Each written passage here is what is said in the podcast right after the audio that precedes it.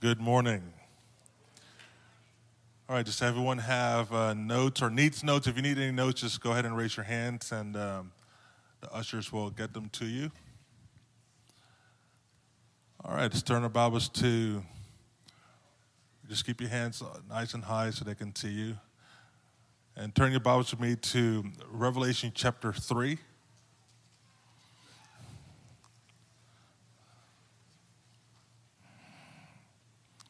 Revelation chapter 3. I want to talk to us this morning about building up our holy faith. Let's pray. Father, we thank you, Lord, for your presence. Father, thank you for your nearness. Lord, thank you, Lord, that you uh, come and you pursue us and you draw near to us by your Spirit. Father, we ask you this morning Magnify your Son in our hearts, in our minds. Father, we ask you this morning, Lord, that you would cause the light of your Spirit to shine on us. Lord, that you would open up our eyes to your law to see glorious things. In Jesus' name, amen. Well, paragraph A on page, on, on page one you know, in um, the month of March, know, as a spiritual family, we went on a time of intensive seeking the Lord. And the Lord just really began to continue to highlight the issue of drawing his people, our spiritual family, but the body of Christ at large, into the grace of the first commandment to love God with all our hearts, mind, soul, and strength. And uh, during that time, uh, a surprising thing happened, something that I personally have never seen, and I think uh, many in our leadership team had said the same thing, they had never seen this before, was that the Lord began to highlight Revelation chapter 3, verses 14 to, 20, uh, 14 to 21, which is the, the message that the Lord gives specifically to the, uh, to the church of Laodicea. And this passage is one of those passages that, you know, when you read it, you're either thinking of having a good sermon or you're thinking of giving it, that message to somebody else. It's not something that we tend to think of, wow, this really, really applies to me. And the thing that was surprising was how deep and how many of us began to lay hold of this passage, going, no, the Lord is speaking to us, He's speaking to me in a real deep and personal way. Then the next surprising thing is, is that the theme actually continued for six weeks. I mean, for six weeks, the Lord was just uh, giving grace upon grace and insight and tenderly uh, speaking to our hearts, giving us insight into uh, this passage and how it relates to our personal lives, as well as his glorious invitation to, uh, to come to the table, uh, to sit at the Lord's feet uh, to feast of his love, to grow in the knowledge of God. And, and the passages that were highlighted in that context was John 13 to 17. This, this Trinitarian conversation, how Jesus, the, the greatest teacher that ever lived, gave us the clearest insight in how we are to uh, interface with the Godhead. And not only that, the longing and the desire of the Trinity for you and I to enter into a, a dynamic fellowship with them. Uh, there are many, many passages in the New Testament that show us that this is our glorious destiny as believers to enter into this divine community. The Father, Son, and the Holy Spirit, that they had been in relationship uh, throughout all of eternity past, perfect love, perfect community, perfect unity, perfect commitment, perfect delight, perfect excitement and enjoyment. And that in the eternal councils, there was a decision made to say, you know what, let us make human beings that they might enter into the same community with us. And so when I think of Revelation chapter 3, I don't just think of the, the warning that the Lord gives to the church of Laodicea, but rather the invitation to, uh, to come to the table and to fellowship with the Lord. And, and again, in our context, the, the passages, and this is not the only way to come to the table of the Lord, but the, but the passages that we're highlighting uh, during that time were John 13 to 17. Paragraph B, and the Lord is calling the church in the West to overcome this lukewarm spirit. Now, what is this lukewarm spirit? It's a spirit of that's seeking to do the works. Revelation 3:15, he talks, Jesus says, I know your works. It is seeking to do the works of the kingdom through self-reliance or self-sufficiency, or doing the works of the kingdom by our own resources. So when I think of the church of Laodicea, I think of a church that was actually busy seeking to do the works of the kingdom, but they were doing it uh, entirely by their, according to their own resources. Self reliance, self sufficiency that comes uh, from living disconnected from the revelation of God's love and deep fellowship with the Lord. So, again, the lukewarm spirit is that mindset of seeking to do the works of the kingdom, disconnected from the revelation of God's love and disconnected from the deep fellowship that He has apportioned for us. Now, a brief background um, about, the, about Laodicea. Uh, Laodicea, paragraph C, was one of the uh, wealthiest cities in the Roman Empire. They were one of the wealthiest cities in the Roman Empire. And I don't think it's an accident that the Lord would use Laodicea as to say, hey, to the, to the church in the West, hey, look, this is really an example for you, not just in terms of your condition, but in terms of the invitation and the promise that I have for you. You know, out of the 10 wealthiest cities, now out of 10 of the wealthiest cities in the world, six of those wealthy cities are right here in the United States of America. So Laodicea was one of the wealthiest cities in the Roman Empire, number one. And number two, they were also a, what they called a free city.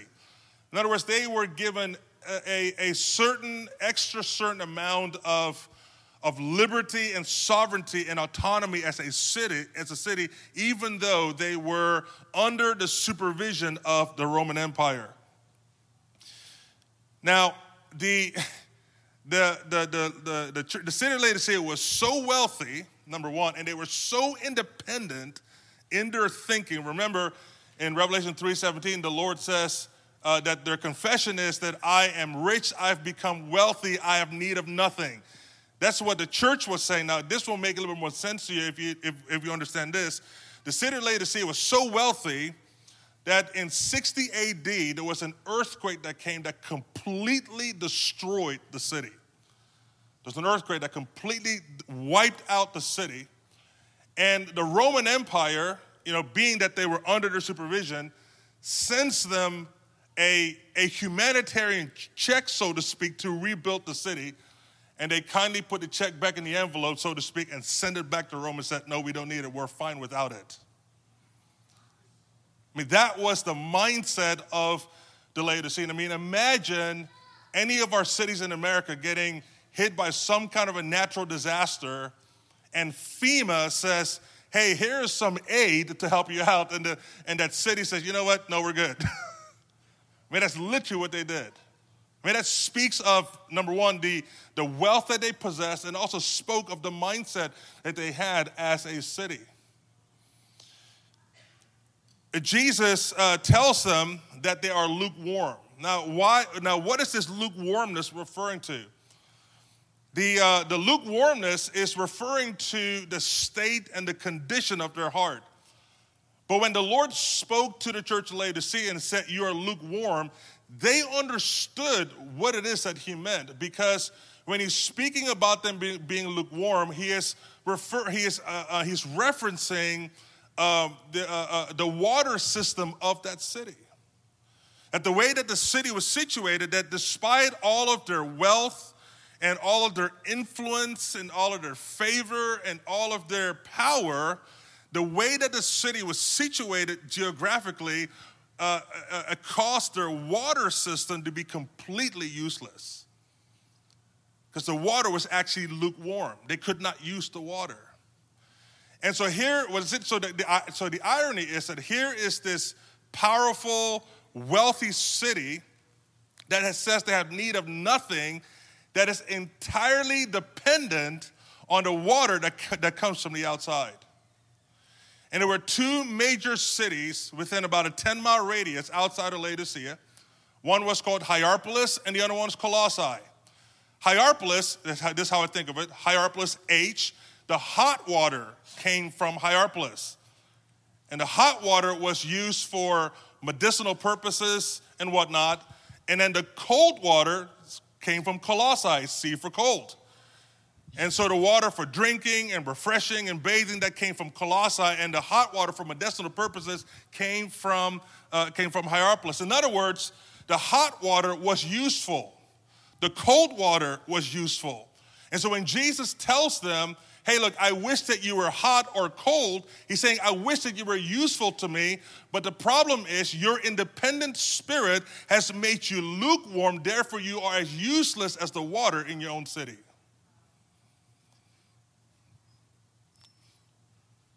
And the reason for their lukewarm state is because of their confession in verse 17. Because you say, I am rich I've become wealthy.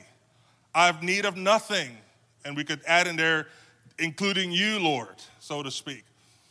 Now, I don't think that they were walking around saying, I don't need God, but their insistence to do the works of the kingdom by their own resources and their own strength, disconnected from the revelation of God's love and deep fellowship, that was a statement to heaven that they were saying, heaven was interpreting that as them saying, Look, we don't need you.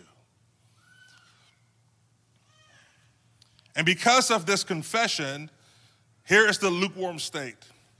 He says, You're wretched, you're miserable, you're poor, and you're naked. Now, the thing that strikes me about this part where he says that they're blind, and this goes back to what happened uh, in March as the Lord was highlighting this, is that when we're blind, we actually need help from someone else to show us our blindness. In other words, a lukewarm spirit is not something that we just naturally go, oh, wow, I'm lukewarm. In fact, the realization of that actually comes from the Holy Spirit.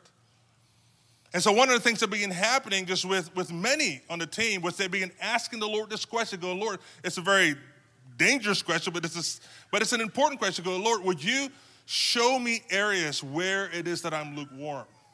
Because we don't naturally see it. It's, it's a very uncomfortable thing uh, uh, uh, uh, uh to, uh, to think about, but yet it is, it's necessary that the, the grace of the Lord is near us, I believe, to ask this question. And the thing that blew my mind personally was the stories that I was hearing, just of people having dreams, encounters of just times in the Lord, and just the gentleness by which the Lord was coming along alongside us uh, to, uh, to help us and to show us the way forward. Paragraph D the church, the church of Laodicea uh, acclimated herself to the surrounding social culture and embraced the mindset of the culture. That's what's happening in 317. They are confessing the, really the mindset of that city. The mindset of the city of Laodicea had entered into their uh, spirituality. And um, this mindset, in paragraph D, it kept believers un, unaware of this sluggish spiritual condition that they were in. Lukewarmness leads to building the church in a way and a mindset according to the culture. And this mindset does not produce disciples with a primary vision for deep fellowship with Jesus and a vibrant spirit. Paragraph E.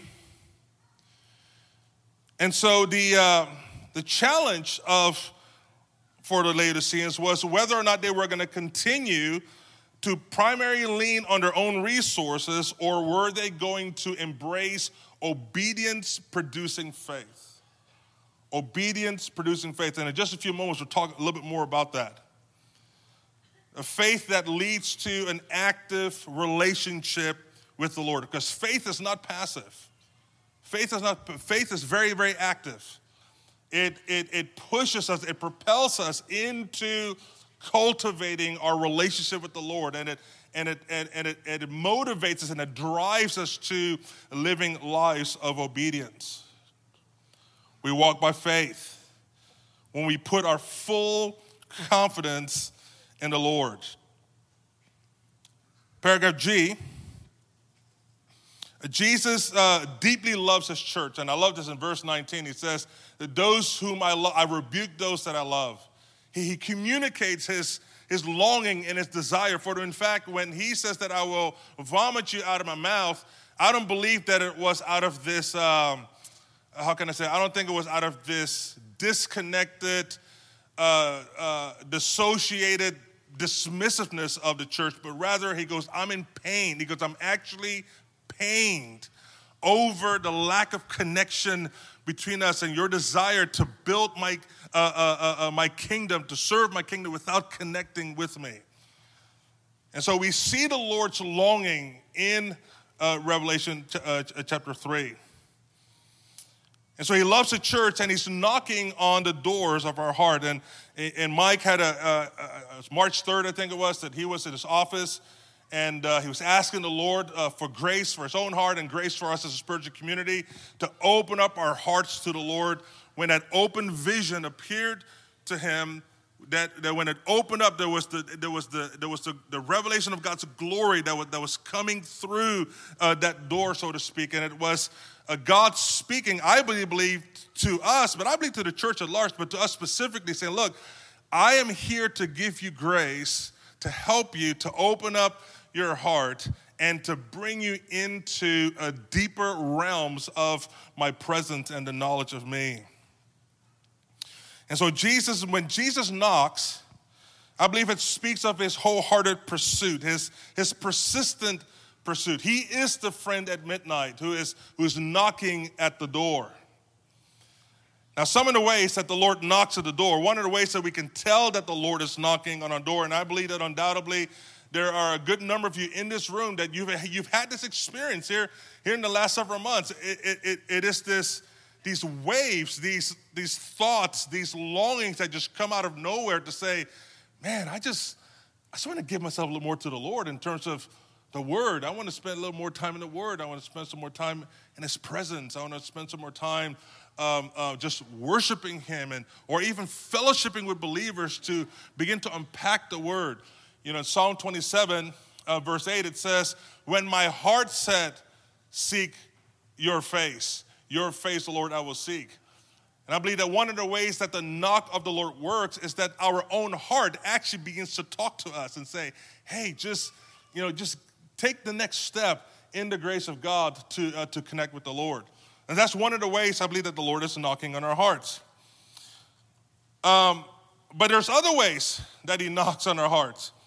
Um, he intervenes in our personal life.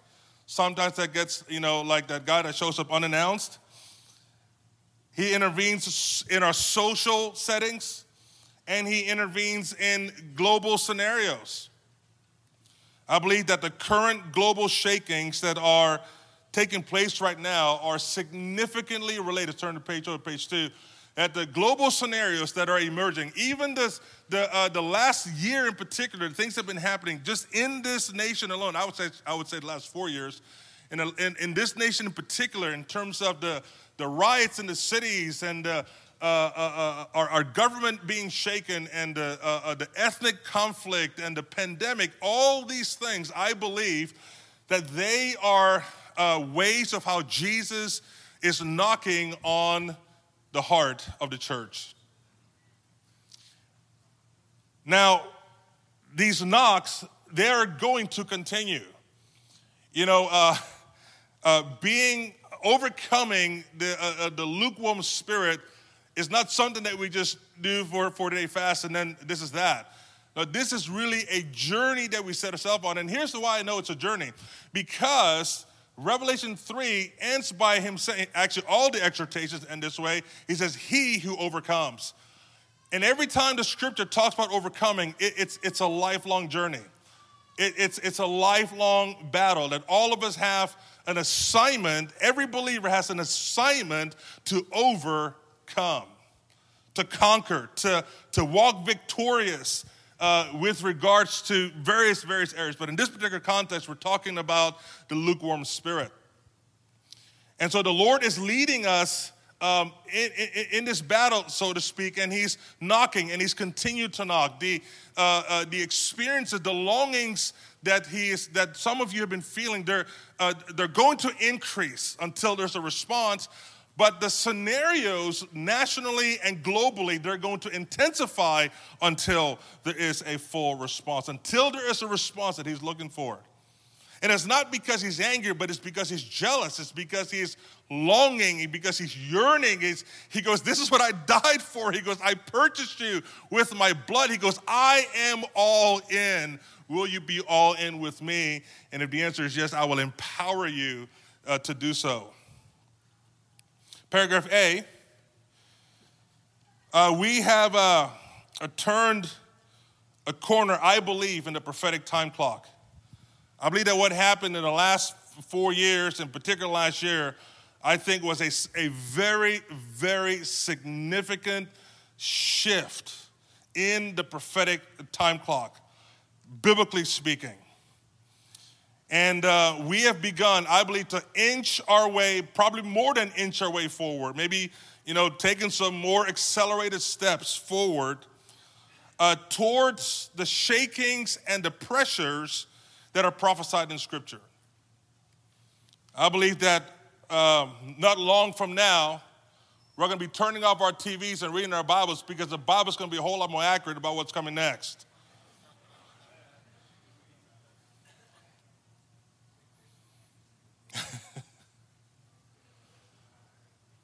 There's coming great pressure to the church. The next stop, so to speak, the next train stop before us is Revelation 17 and 18. I don't know when, but, but that's, that's the trajectory that we're on. A season of great pressure for the church. There'll be a time when the earth will be filled with epic intensity of greed, envy, immorality, the martyrdom of the saints for those who seek to live out and proclaim the prophetic gospel. And then we're going to go to a season of great pressure for the whole earth, Revelation 13, with the reign of the most evil man the world has ever seen ruling the world. This pressure, again, that, uh, that we're witnessing, it's, it's just going to steadily increase. Now, in my opinion, and the way that I see it, the Lord operates often like the waves of the seas. And if we don't understand that, we can really be tricked by it. Because just like you go uh, to, uh, go to the beach, the uh, the water, so, you know, it tends to kind of come in with like you know two, three, four, seven waves, and then it recedes. And then comes another wave, and then another one, and then another one, and then it recedes. And what is happening is many are um, are misinterpreting almost like the times of quiet, as though it is maybe now we're going to go back to normal. Or maybe now. And the Lord goes, No. He goes, He goes, Remember, my glory is like the waters that cover the seas. He goes, I move in waves. I move in waves. And right now, the wave is just kind of receded. And there's coming another wave. And it's just going to continue like this until the Lord returns. So, what is it that he's after? Well, Isaiah uh, chapter 26, verse 9, I got the verse right there on top of the notes. It says, For when your judgments are in the earth, the inhabitants will learn righteousness. Now, these inhabitants, for those of you taking notes, the inhabitants, that includes the believers and the unbelievers, because guess what? We're inhabitants of the earth as well. And so it's not just those guys that are learning righteousness, we're the ones that can be learning righteousness as well in the midst of the shakings. Now, I think that one of the ways that um, uh, the earth will learn righteousness and the church will learn righteousness, partly it's because there will be messengers, men and women, who will have an understanding of the times, Daniel 11 33, and they will instruct many. They will help them, they will help get them insight with power, I believe, in the word of the Lord to help navigate these waves of God's shaking uh, uh, that are moving across the earth. Haggai chapter 2 makes it very clear that God will shake the heavens and the earth, the sea, the dry land, all the nations. So, celestial bodies, the atmosphere, the sky, the weather, uh, earthquakes and volcanoes, tsunamis and floods and fires, and all these dynamics, they will increase, it says, according to the scripture. In fact, it says in Hebrews chapter 12, verse 22, according to the same passage, once again I will shake the heavens and the earth. I will shake it once more. I shook it, I shook it at Sinai with my glory, and my glory will come again with power, and I will shake it again. Now, the, uh, the purpose of uh, God's judgments is to create this environment of faith. Remember, the, the problem with the Laodicean church is their confidence in self and own resources. And the Lord goes, No, I'm going to create an environment that one of the ways I'm going to deliver the church is by bringing about my shakings to begin to shake the things that we put our confidence in. Now, the reason I'm saying faith is because remember that in Genesis 15, verse 6, here's what it says And Abraham believed, and God accredited it to him as righteousness. I'm to say this again. Abraham believed. It was Abraham's faith that God accredited as righteousness. And what is this faith? It's this faith that drives us into deep fellowship and intimacy with the Lord with a spirit of obedience. That's what I believe is meant here by, by faith. If we don't insert the paradigm of faith in Isaiah 26, 29, uh, verse 9, we're going to come up with, I believe, conclusions that are not going to be helpful for, for us. If anything, they're going to set us up for, uh, for many surprises and offenses. And the reason I say this is because right now, when we hear righteousness, most people think about the changing of the culture, society, and our governments. I can hear the emails now, so I'm going to save you the trouble right now. I'm not saying that we shouldn't have changes in our government, in our culture, and society. That's not what I'm saying. What I am saying is that biblically, that is not righteousness. Righteousness comes by faith. Let me put it to you this way if God Himself said that His own law could not bring righteousness, what makes us think that our Constitution can?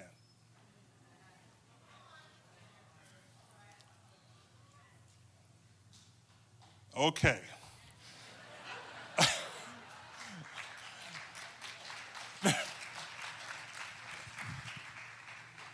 now, as Paul would say, then are you saying that the law is bad? Paul says, no, it's not. I said the Constitution is bad? No, it's not. I'm just saying that God's law does not produce the righteousness that God Himself wants. And if His own law, given by angels, then how in the world would a couple of dudes that hung out in Pennsylvania writing a law produce righteousness? It's by faith. And so when God's judgments are in the earth, it's because He's creating this environment to bring the church into greater dependence on Him and to bring the world into the saving knowledge of the Lord Jesus Christ. What does it mean to learn righteousness?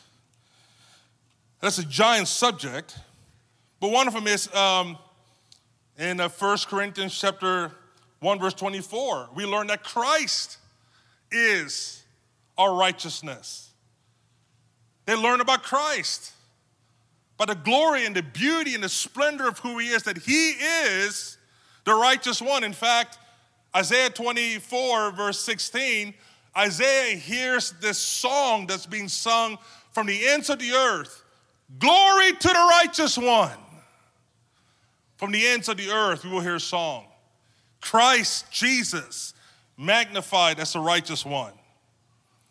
What else does it mean to learn righteousness?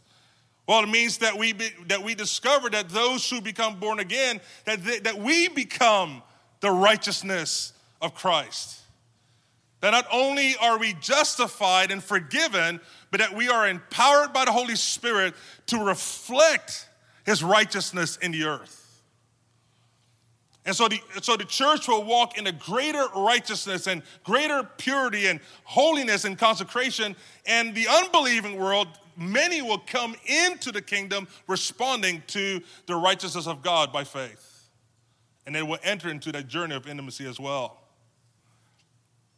To learn righteousness is a giant subject.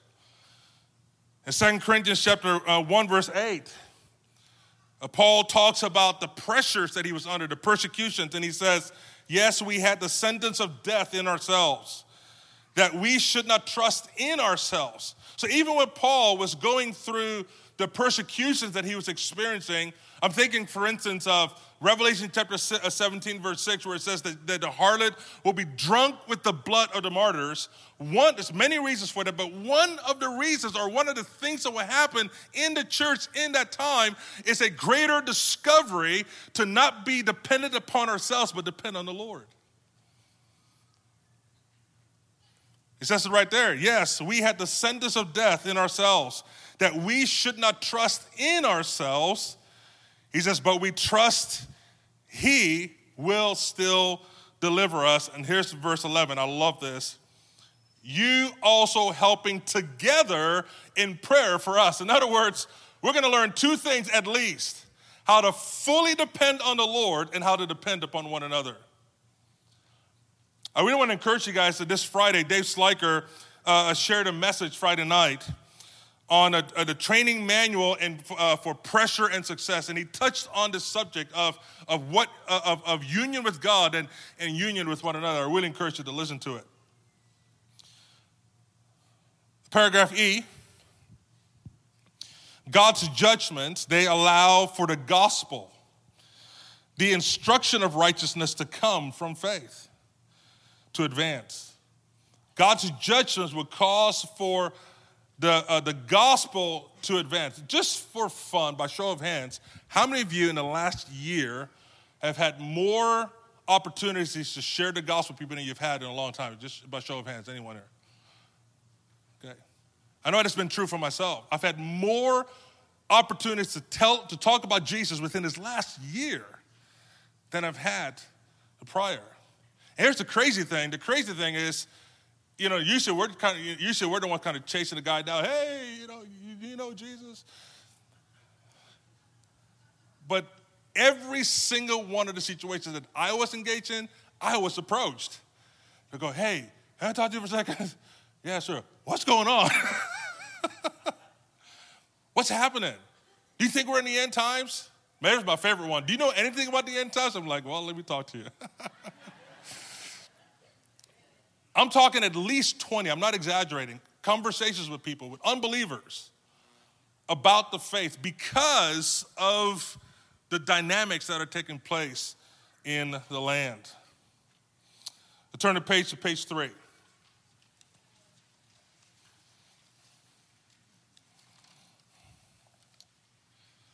Building up our holy faith.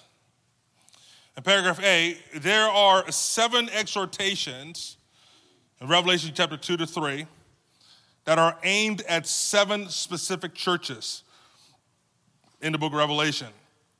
And these exhortations, they um, have specific corrections, affirmations, and promises.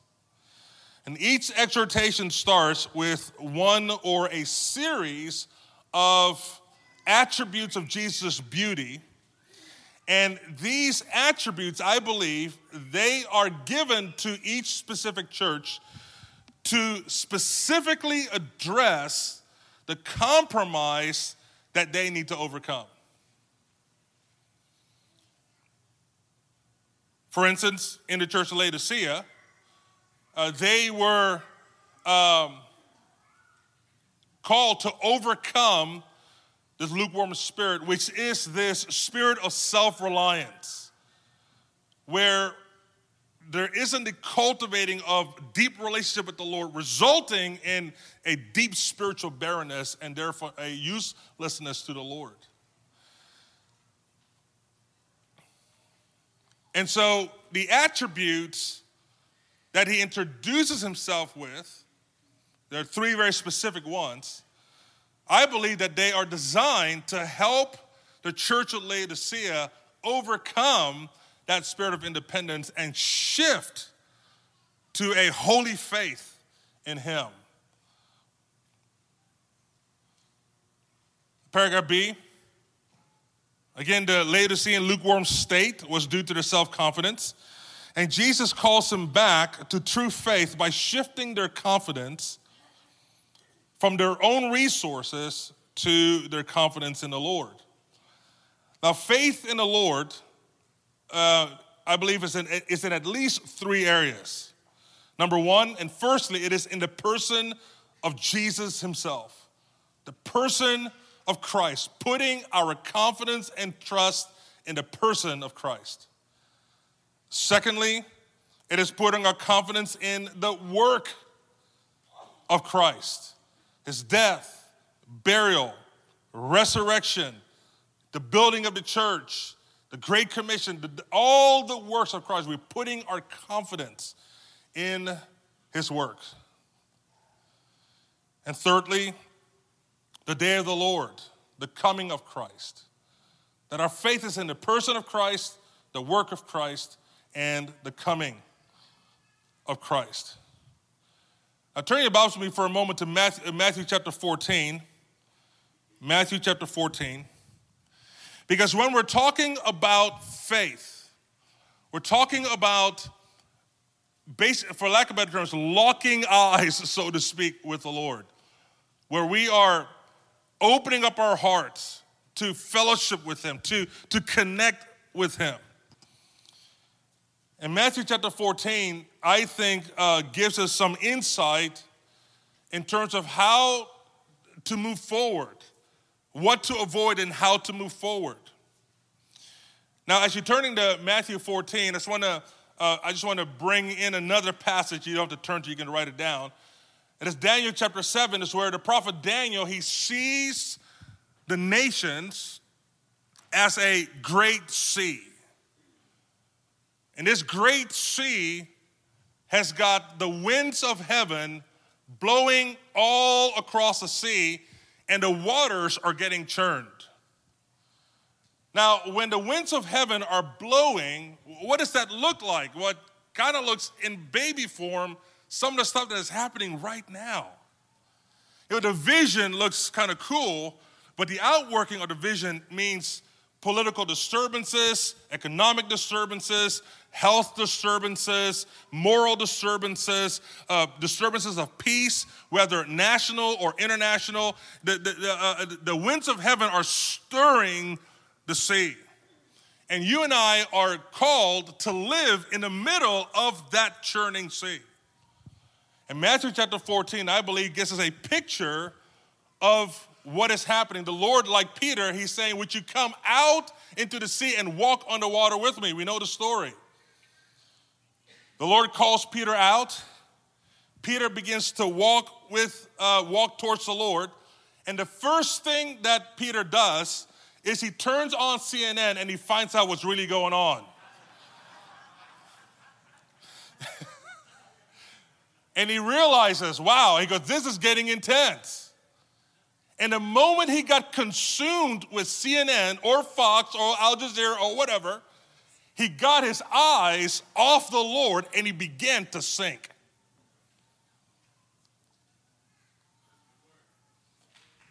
And so things are getting more and more intense and now notice if you're walking, if he was walking on the seas and looking at Peter, that doesn't, uh, excuse me, looking at the Lord, it doesn't mean that he's unaware of what's going on, but his focus became the storm. It says that he saw that the wind was boisterous, and he says he became afraid, which means he lost his confidence, and he began to sink. Now, Peter was always a quick study, And so he says, Save me, Lord. and I love the Lord's response. It says, Immediately the Lord stretched out his hands and caught him. And but then he says this to him, he goes, Oh, you of little faith, why did you doubt? Let me say it this way. Oh, you of little faith, why did you take your eyes off me? He goes, You were doing so well when you were looking at me. He goes, But then you got distracted by all the stats and the data and the articles, blah. He goes, And then you got scared, and then the whole thing just the whole thing just collapsed. Again, the faith is the issue of setting our sights on the Lord, gazing upon Him. Again, I, I just so uh, appreciate, I've said this multiple times, I'm just gonna say it again and again. I'm just so grateful for, uh, for Mike's life and the way that he has uh, uh, uh, uh communicated just really the simplicity of connecting with the Lord. It is actually so simple, it is like insulting, it's so simple. The Lord goes, That's the way I want it. Because I want the door wide open for the whosoever to come and to sit before me and to interact with me. Let the worship team come up. Just real quickly here. There are three, the three faces of Jesus here the Amen, the faithful and true witness, and the beginning of the creation of God. All of these three names simply say this I am reliable. You can trust me. I am reliable. You can trust me. He goes, one of the ways out of this lukewarm spirit, he goes, I want you, when you come, at when you come to the table, he goes, I want you to feast on the fact that I am reliable. One of the things that's amazing in John 13 to 17 is how often Jesus says to his disciples, Believe me. Believe me. You believe in God, believe also in me. Lastly, paragraph H. How to grow in faith. Well, we grow in faith by developing our understanding of the faithfulness of God. He's the Amen, the faithful and true witness, the beginning of creation, and, and insights like that throughout the Word. We, we want to grow in our understanding of these things. We want to take these and we want to turn them into a a, a, dialogue with the Lord. Jesus, thank you that you are the Amen. Show me more. It is literally just that simple. Jesus, thank you that you are the faithful and true witness. Show me more. And when we get lost, when we, when we begin to lock eyes with Him in that way, it will begin to empower and strengthen our hearts. Uh, secondly, we want to ask for our faith to be increased. Thirdly, we want to read the word because faith comes by hearing the word of God. We want to pray in the spirit. We want to abide in his love. And we want to look towards his mercy that is to receive when he returns. Let's stand. Father, thank you, Lord, for who you are. Father, we ask you, Lord, that you would uh, strengthen our hearts by your grace. Lord, to set our eyes on you. Hebrews 12 1, to fix our eyes on Jesus, the author and finisher of our faith. Father, give us the grace to lay aside all the entanglements, whether internal entanglements entanglements of the, of the media. Just help us, Lord, to lay those aside and to fix our eyes on Jesus, the author and finisher of our faith. Father, would you increase our faith? Father, thank you that you've given us not a spirit of fear, but a spirit of power, love, and a sound mind. Lord, we ask you, God, that by the power of the blood, Lord, that you would break the power of fear upon our minds and upon our hearts. And Lord, that you would stir our hearts, Lord, through your word and through your presence with this tender, vibrant faith in our hearts.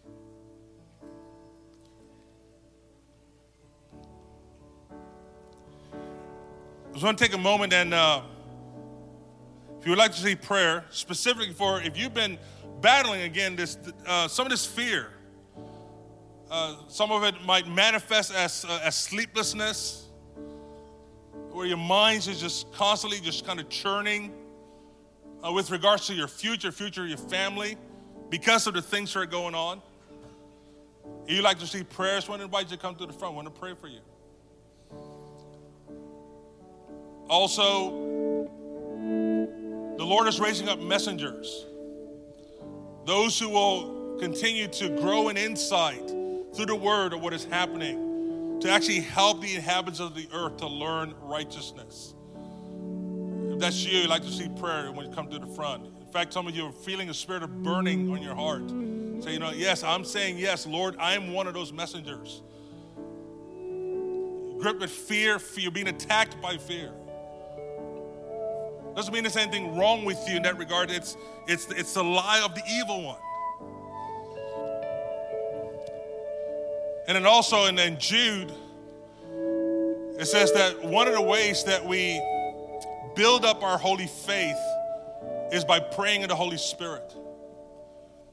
And some of you uh, don't have your prayer language. If you like to receive your prayer language, and you would like for uh, someone here on the ministry team to pray for you, to invite you to come to the front. The praying in the Spirit is one of the ways that we build up a holy faith. Let's just worship the Lord.